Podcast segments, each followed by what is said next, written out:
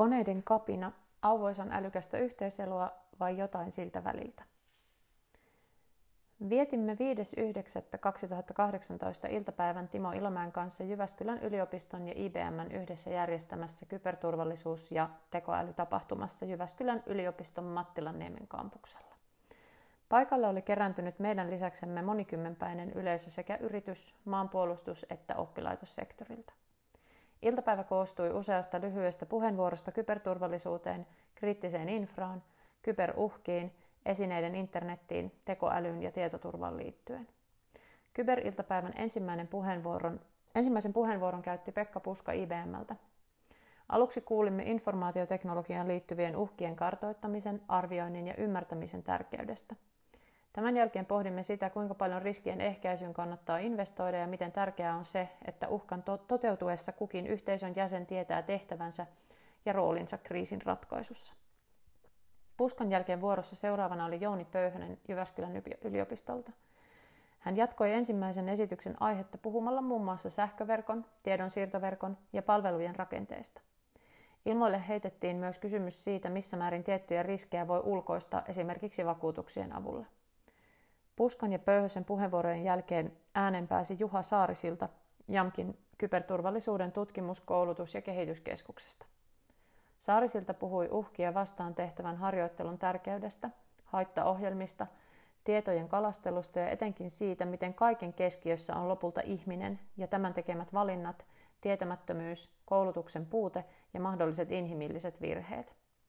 Saarisilta elävöitti esitystään vertaamalla kyberturvallisuutta ja sääntöjä liikennesääntöihin. Eihän kukaan meistä osaisi toimia oikein liikenteessä, jos emme saisi siihen koulutusta, tai jos liikennesääntöjä ei olisi olemassa liikkujia turvaamaan. Sanktioita tietenkään unohtamatta. Finedu AI-hankkeen kannalta mielenkiintoisin puheenvuoro odotti iltapäivän lopussa. Vuoron sai Jyväskylän yliopiston Martti Lehto, joka piti vikkelätempoisen ja tehokkaan esityksen tekoälyn uhkakuvista ja mahdollisuuksista. Lehdon omassa puheenvuorossaankin mainitsemat Stephen Hawking ja Elon Musk ovat kehoittaneet ihmiskuntaa varovaisuuteen ja malttiin tekoälyn kehittämisen suhteen. Myös Lehto lähti omaan puheenvuoroonsa dystopiat edellä, kertoen karuja ennusteita esimerkiksi siitä, että jo parin vuoden päästä kyberturvallisuuden parissa työskenteleviä ihmisiä tarvittaisiin miljoonittain enemmän kuin mitä heitä on tällä hetkellä. Tämä muun muassa siksi, että tekoälyä toiminnassaan käyttävien esineiden internet, IOT, käsittänee kymmeniä miljoonia laitteita jo lähitulevaisuudessa.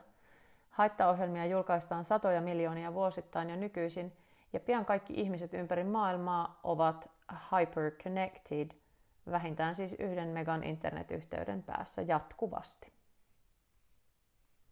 Lehto jatkoi esitystään listaamalla erilaisia tekoälyn käyttöön liittyviä riskejä, joista mielenkiintoisinta keskustelua herätti esimerkiksi algoritmiriskistä. Auto on ohjelmoitu pysähtymään punaisiin liikennevaloihin, mutta tekoäly ratkaisee tämän ongelman ohjelmoimalla itselleen vihreän aallon.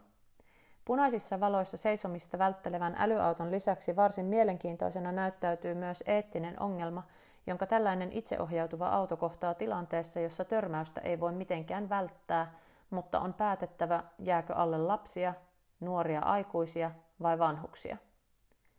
Edellä mainittujen tekoälyn suoraan sidoksissa olevien riskien ja kauhukuvien ylitse Lehto nosti kuitenkin taas inhimillisen riskin mahdollisuuden.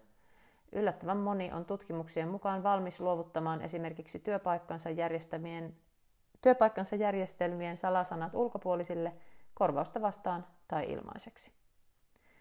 Dystopioista päästiin kuitenkin varsin lupaavan valoisiin tekoälyavusteisiin tulevaisuuden näkymiin, joissa ihminen käyttää tekoälyä hallitusti hyödykseen sellaisissa tehtävissä, joihin tämä pystyy ihmistä paremmin. Tällaisia tehtäviä ovat esimerkiksi haittaohjelmien tunnistaminen ja torjunta, kalasteluviestien tunnistaminen sekä kyberuhkien tunnistaminen ja analysointi. Terminaattori-elokuvista tuttua koneiden kapinaa ja ylivaltaa ei siis liene ihan heti luvassa. Ovathan koneet, ainakin toistaiseksi, immuuneja kaikille ihmisten toimintaan oleellisesti vaikuttaville perisynneille.